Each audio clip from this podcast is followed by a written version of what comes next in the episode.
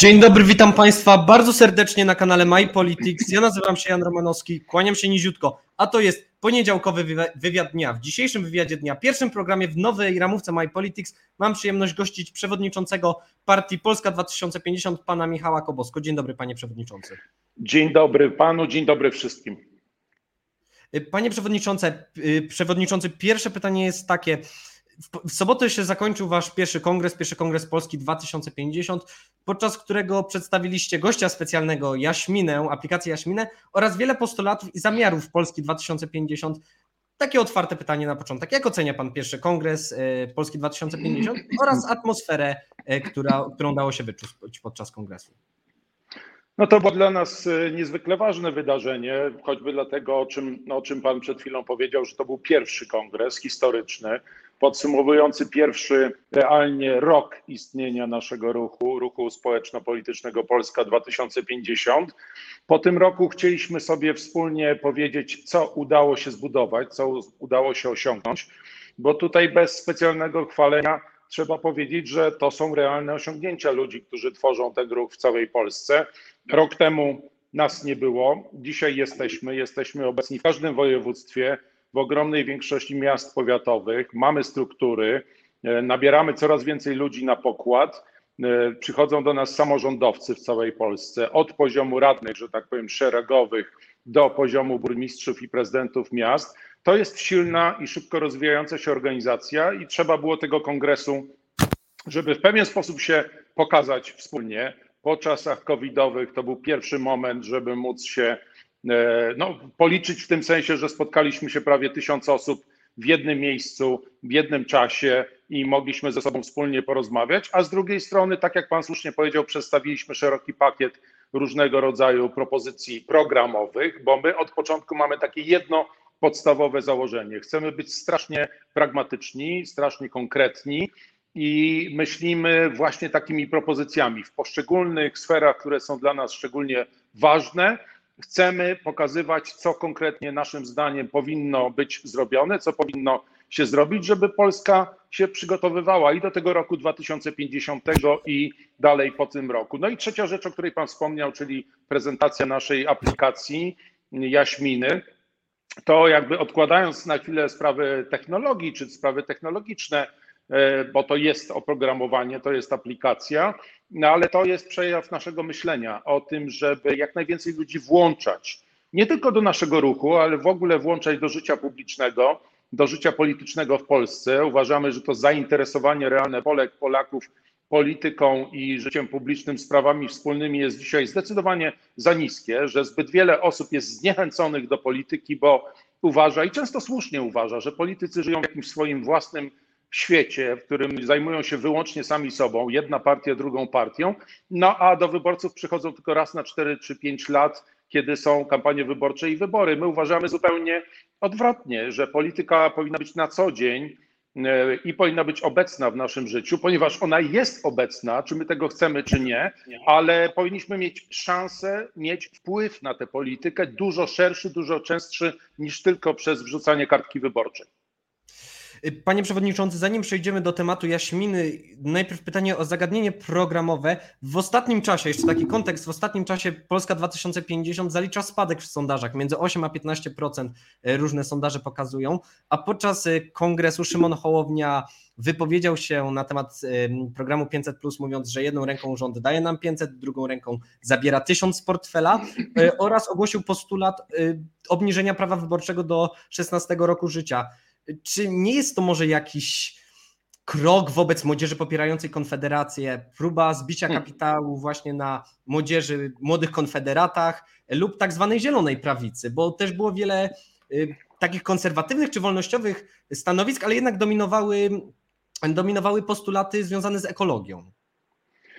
No, y, powiedziałbym tak. Po pierwsze, że dla nas y, hasła zielonej rewolucji, zielonej demokracji to nie są tak jakieś nakładki, to nie są hasła dodatkowe do naszego tradycyjnego programu politycznego. Dla nas to jest samo epicentrum, samo sedno tego, co chcemy robić w polityce, jak chcemy, żeby układało się myślenie w Polsce wokół spraw związanych z klimatem, z transformacją energetyczną, z naszym zdrowym, jak najzdrowszym życiem, z naszym dostępem do, do wody pitnej, dostępem do czystego powietrza bez smogu. To są rzeczy, które nie są domeną właśnie spraw środowiskowych, ekologicznych, klimatycznych, tylko to jest rzeczywistość, w której będziemy żyć w XXI wieku i pora to sobie uświadomić. W wielu krajach europejskich to jest w samym centrum w tej chwili debaty.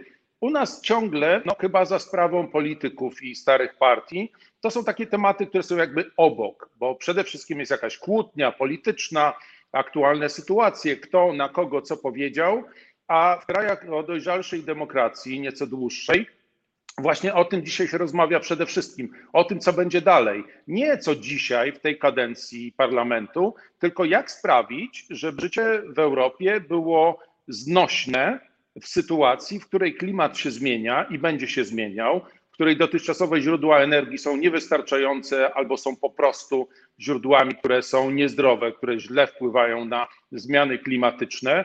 E, wszystko się na, na naszych oczach przeobraża, zmienia gwałtownie i w tym momencie no, my chcemy być tą partią, która będzie w pewien sposób wytyczać nowe kierunki i niejako zmuszać polityków e, starych partii, innych partii do tego, żeby przyjęli nieco inną perspektywę, żeby zaczęli myśleć o sprawach dotyczących, nazwijmy tej zieloności wokół nas, w taki sposób, żeby to były sprawy podstawowe, kluczowe, a nie dodatkowe, a nie jakieś uzupełnienie, jakaś taka moda, czasami jeszcze politycy tak jakby mówili o pewnej modzie, która przeminie. Tu nic nie przeminie. Jeżeli coś może przeminąć, to niestety nasze życie na planecie Ziemi. To jest dzisiaj realny scenariusz, jeżeli się poczyta uważnie raport y, tego, tego międzyrządowego panelu klimatycznego ONZ, IPCC, to ten scenariusz jest przerażający, jest porażający i on dotyczy nas wszystkich, więc teraz trzeba robić bardzo wiele rzeczy, żeby ten scenariusz się nie zrealizował albo żeby zmniejszyć oddziaływanie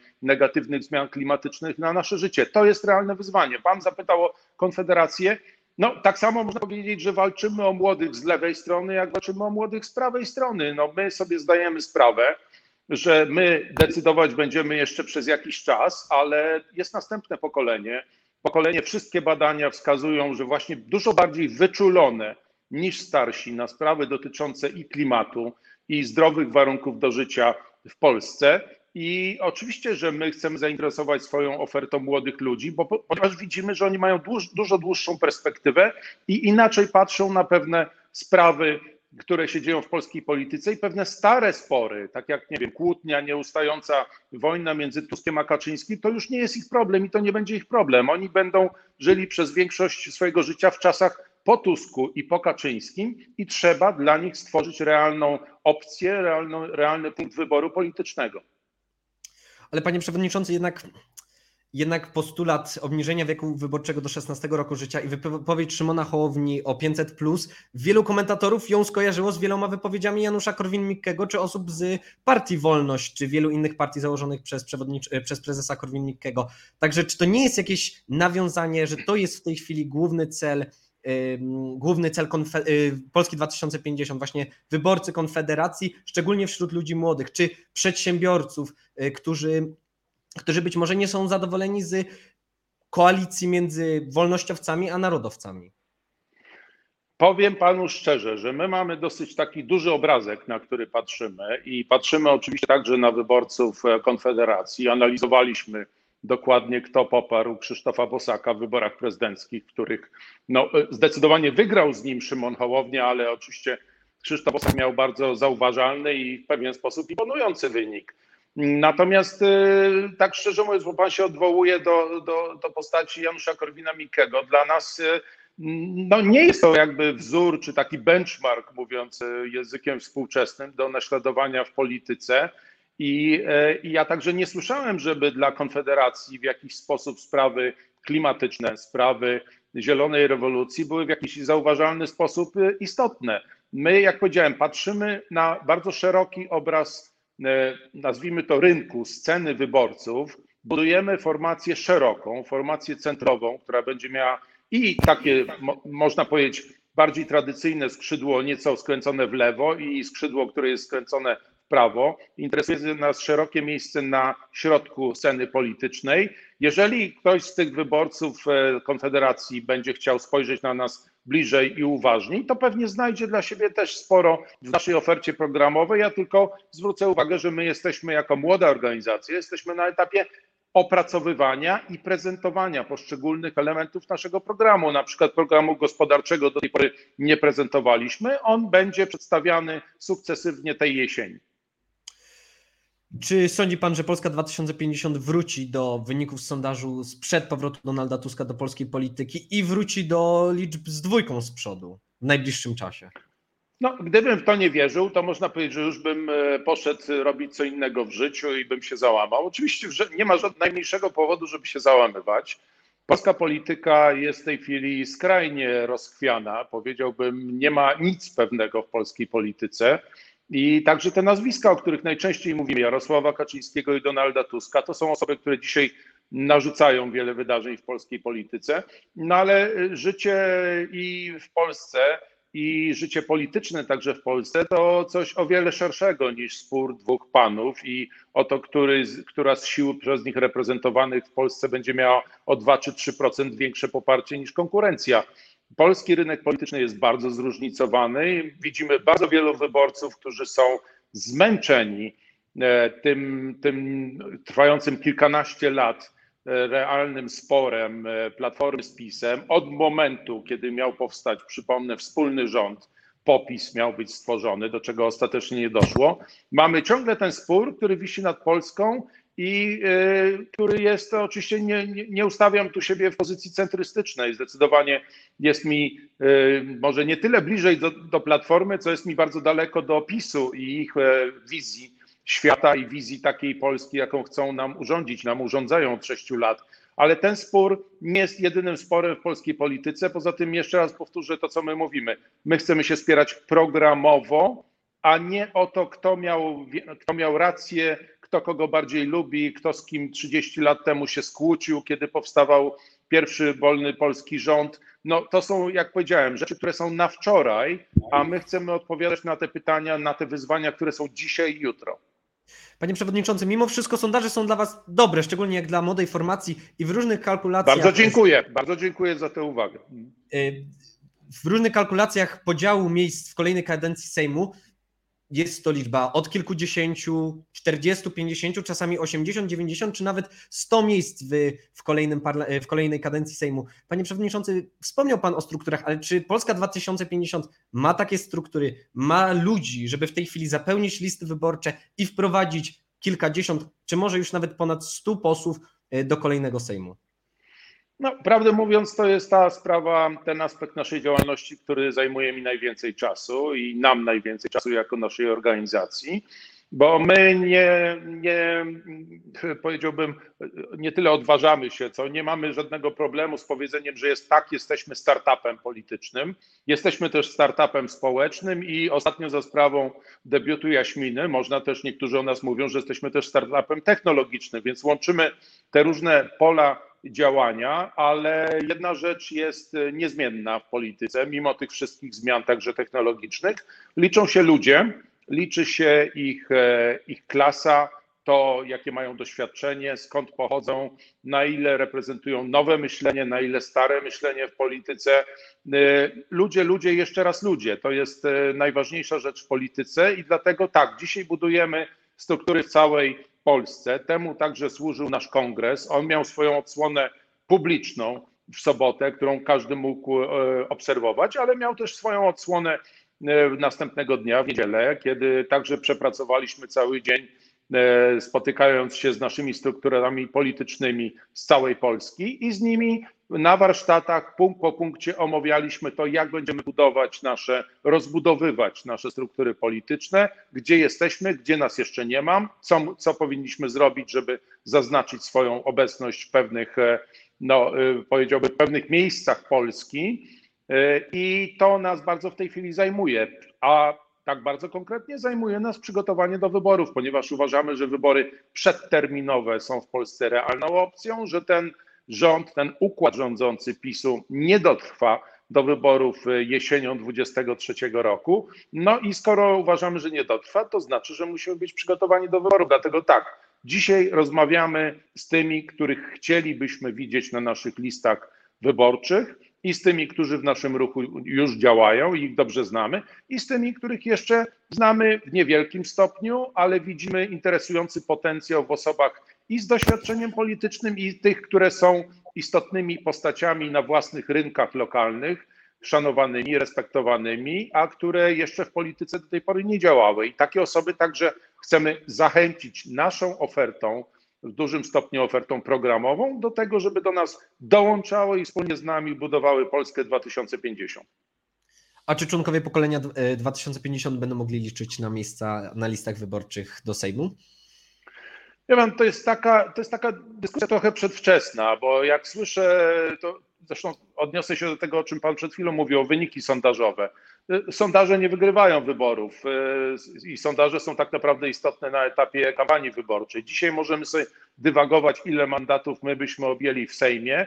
No to jest wszystko takie wróżenie z fusów i, i, i prawdę mówiąc nie do końca nie do końca powinniśmy na tym budować jakkolwiek swoje przekonania o realnej sile E, poszczególnych stronnictw czy partii politycznych, bo zobaczymy dopiero jak będzie w kampanii. To są, to są takie realne, realne momenty, w których można będzie wycenić, ile dana partia jest, e, ile realnie waży, jakiego, jak silnego ma lidera, jak bardzo przebija się ze swoim programem. Więc trochę e, w tej chwili dyskutowanie o tym, kto wejdzie, na jakie listy, Oczywiście, że tak. Oczywiście, że pokolenie 2050 to niezwykle ważna część naszego ruchu. To są młodzi ludzie, którzy do nas dołączyli i w trakcie kampanii prezydenckiej Szymona Hołowni, i już po niej, przez te miesiące już po niej. Oni niezwykle prężnie organizują naszą działalność w całej Polsce. My nie nazywamy ich oficjalnie młodzieżówką, bo trochę nam się to kojarzy z taką bardzo, bardzo tradycyjną i nie zawsze najlepszą ścieżką budowania kariery politycznej w Polsce, ale tak, uważamy, że młodzi ludzie powinni być coraz bardziej obecni i aktywni w polityce, chcemy ich zachęcać i nieprzypadkowo właśnie zaproponowaliśmy to obniżenie bariery wieku wyborczego. Uważamy, że bardzo wielu szesnastolatków ma taką świadomość, taką wiedzę, takie poczucie nazwijmy to, rzeczywistości, w której żyje, że nie ma żadnego powodu, żeby nie dać im szansy na głosowanie w pierwszej kolejności w wyborach samorządowych. I ostatnie pytanie, zanim przejdziemy do tematu Jaśminy. Jaka grupa ludzi, czy to parlamentarzystów, czy, czy to parlamentarzyści, czy to profesorowie, członkowie uczelni różnych, y, czy zwykli przeciętni obywatele, celebryci, kto jest grupą, którą w tej chwili mierzy Polska 2050, tych ludzi, których chce przyciągnąć przed kolejnymi wyborami, tych, o których Pan wspomniał, z którymi y, Państwo rozmawiacie? No, znaczy, nie wiem, dlaczego powiedział Pan o celebrytach, akurat celebryta to Bo jest, jest w tej chwili się... trend w polityce, żeby osoby, które są związane jakoś z pokazywaniem, że tak powiem, swojej twarzy w mediach, niekoniecznie z polityką jest coraz popularniejszy nie tylko w Polsce, ale również za granicą. Rzeczywiście tak było przed naszym kongresem. To, to stwierdziliśmy przez ostatnie tygodnie, że kiedy poinformowaliśmy, że będzie gość specjalny, no to się zaczęło, zaczęły się zakłady o to, mm, kto to będzie i pojawiały się najróżniejsze nazwiska, choćby Roberta Makłowicza czy innych osób, które są takimi typowymi celebrytami. No ale powiedziałbym, że to nie jest jednak pierwszy kierunek. E, są osoby, które są znane z tego, co robią publicznie, ale to, ma, to jest bardzo dalekie od polityki. Są osoby, które są także znane z tego, że są znane i to też są nasi celebryci. Myślę, że to nie do końca jest jednak do pogodzenia bycie celebrytą z byciem członkiem drużyny, a my budujemy drużynę. Budujemy zespół, który będzie pracował w przyszłości w Sejmie. To ma być zgrana drużyna, Zbyt wiele było takich partii, takich klubów parlamentarnych, które wchodziły razem do Sejmu, a potem się już od pierwszego dnia zaczynała wielka kłótnia, zaczynała wielka gra ambicji, zaczynały się odejścia z klubów parlamentarnych, tworzenie frakcji, nowych klubów. Bardzo nam zależy, żeby tak sprawdzić ludzi, takich ludzi przede wszystkim szukamy, którzy będą umieli pracować, którzy są ekspertami w jakiejś dziedzinie, która będzie ważna w pracy parlamentarnej, mają więc pewne doświadczenie, są pełni zapału, mogą i będą mogli się poświęcić tej pracy parlamentarnej i będą umieli grać rzeczywiście drużynowo, bo nasz klub przyszły parlamentarny, który chcemy zbudować, będzie tak silny jak członkowie tej drużyny, członkowie tego klubu. Dlatego dla nas y, bardzo, no pewnie w jakiś sposób czasochłonnym i procesem wymagającym dużego skupienia w tej chwili jest kompletowanie takie tej drużyny, takie tych list wyborczych, czyli najsilniejszych nazwisk w regionach, by to były z jednej strony osoby, które dadzą i sobie, i nam wspólny sukces w postaci wyboru, ale jak powiedziałem przed chwilą, takie osoby, które nie będą przede wszystkim grać na siebie, tylko będą chciały budować trwale siłę polityczną, która mamy nadzieję przejmie część odpowiedzialności czy odpowiedzialność za kraj. Panie Przewodniczący, przejdźmy teraz do tematu Jaśminy. Było to duże zaskoczenie podczas, konfer- podczas Kongresu Polski 2050. Ja sam byłem obecny na sali i było słychać, że o ile wcześniej, czy to podczas Pana przemówienia, czy przemówienia Szymona Hołowni, ludzie byli pełni entuzjazmu. Oklaski były bardzo głośne, długie, entuzjastyczne, y, a gdy Szymon Hołownia ogłosił Jaśminę, aplikację, ludzie się po prostu zdziwili. Nie wiedzieli, co, co zrobić, jak klaskać, czy się cieszyć, nie cieszyć. Mhm. Szczególnie, spodziew- że się spodziewali po doniesieniach jednego z dzienników, że to będzie gość specjalny ze Stanów Zjednoczonych. e, Potencjalnie była pierwsza dama Michelle Obama. Także, czy ta aplikacja naprawdę może zrewolucjonizować polską politykę?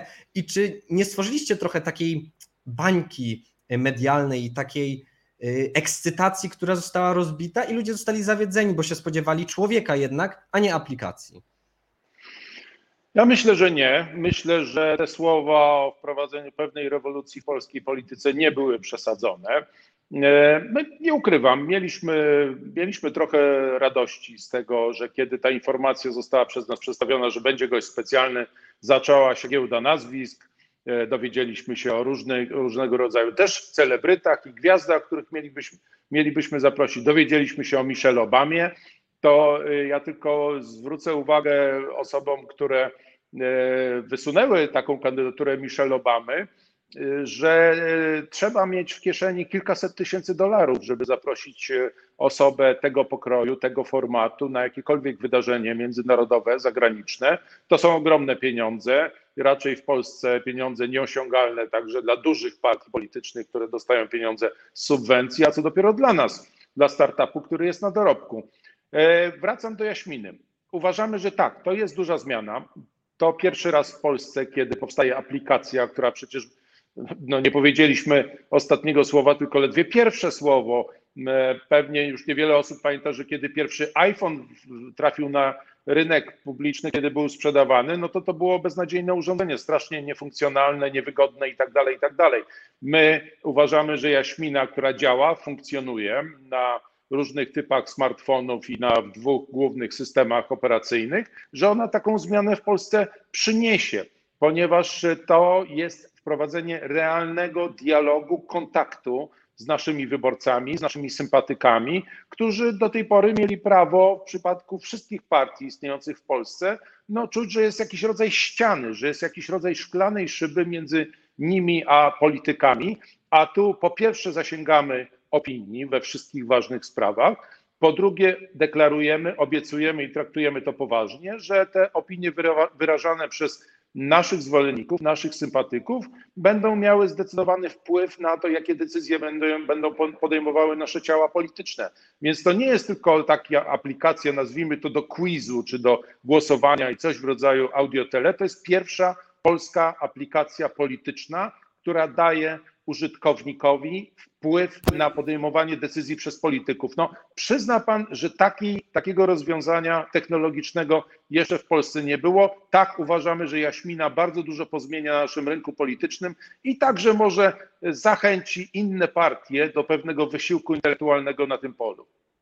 Faktycznie jest to nowość, ale pytanie, czy w chwili obecnej aplikacja na telefon polityczna, przy mimo wszystko w Polsce dużym wykluczeniu technologicznym, głównie z powodu wieku i z tego, że seniorzy e, nie umieją często, nie korzystają z takich technologii, wykluczy dużą i bardzo ważną część polskiego społeczeństwa, szczególnie społeczeństwa, które uczestniczy w polityce. I ci ludzie, na przykład przy głosowaniach, Państwo zapowiedzieli, że w przyszłości chcielibyście, żeby poseł mógł się spytać podczas posiedzenia, jak ma głosować. Czy to nie będzie bardzo reprezentatywna grupa Polaków, która będzie odpowiadała na te pytania, zapytania posłów i czy nie wykluczy właśnie dużej części społeczeństwa? No, po pierwsze, my nie rezygnujemy z tak zwanej tradycyjnej działalności politycznej. E, całe wakacje tego roku to były takie, nazwijmy to, naziemne nasze, offline'owe spotkania z wyborcami. Mieliśmy akcję hashtag Poznajmy się. Jeździliśmy od powiatu do powiatu. Mieliśmy w sumie około 300 spotkań, ponad 30 tysięcy osób, które się z nami spotkały. To pokazuje, że dla nas tradycyjne formy spotkania, tradycyjne także formy prowadzenia kampanii wyborczych, no bo do tego się, jak powiedziałem przed chwilą, przygotowujemy, także są istotne. Natomiast my chce, chcieliśmy Jaśminą jasno pokazać, że nie ma żadnego powodu, by, przepraszam, polityka żyła w pewnym oderwaniu od zmian, które następują wokół nas i które obejmują coraz szersze, coraz większe grupy społeczne. Mamy mnóstwo aplikacji na iPhone'ie, one się pojawiają, znikają, co chwilę są nowe. Dla wielu osób, pewnie też nas oglądających, już Facebook jest czymś przestarzałym, czymś dla dziadersów. Co chwilę jest tych zmian pełno, a jeżeli chodzi o politykę, to ona funkcjonuje tak, jak funkcjonowała przez ostatnie 30 lat albo dłużej. I to jest ten moment, żeby politycy odpowiedzieli na realną potrzebę i na, no, nazwijmy to, potrzebę rynkową. To jest rynek polityczny, na którym partie konkurują ze sobą, ale także z najróżniejszymi innymi aplikacjami o uwagę, o zainteresowanie, o czas userów, użytkowników i my także wchodzimy do tej konkurencji. Chcemy walczyć o zainteresowanie nami, naszą ofertą ze strony odbiorców, w pierwszej kolejności oczywiście użytkowników smartfonów, których jest coraz więcej w Polsce, bo dla bardzo wielu osób pokazują to badania, telefon w tej chwili równa się internet, internet równa się telefon. Tych osób w Polsce jest coraz więcej i polityka wreszcie powinna przedstawić ofertę dla tych odbiorców i my to robimy. Musimy już powoli kończyć, także teraz przejdziemy już do tematu obecnego posiedzenia Sejmu i stanu wyjątkowego.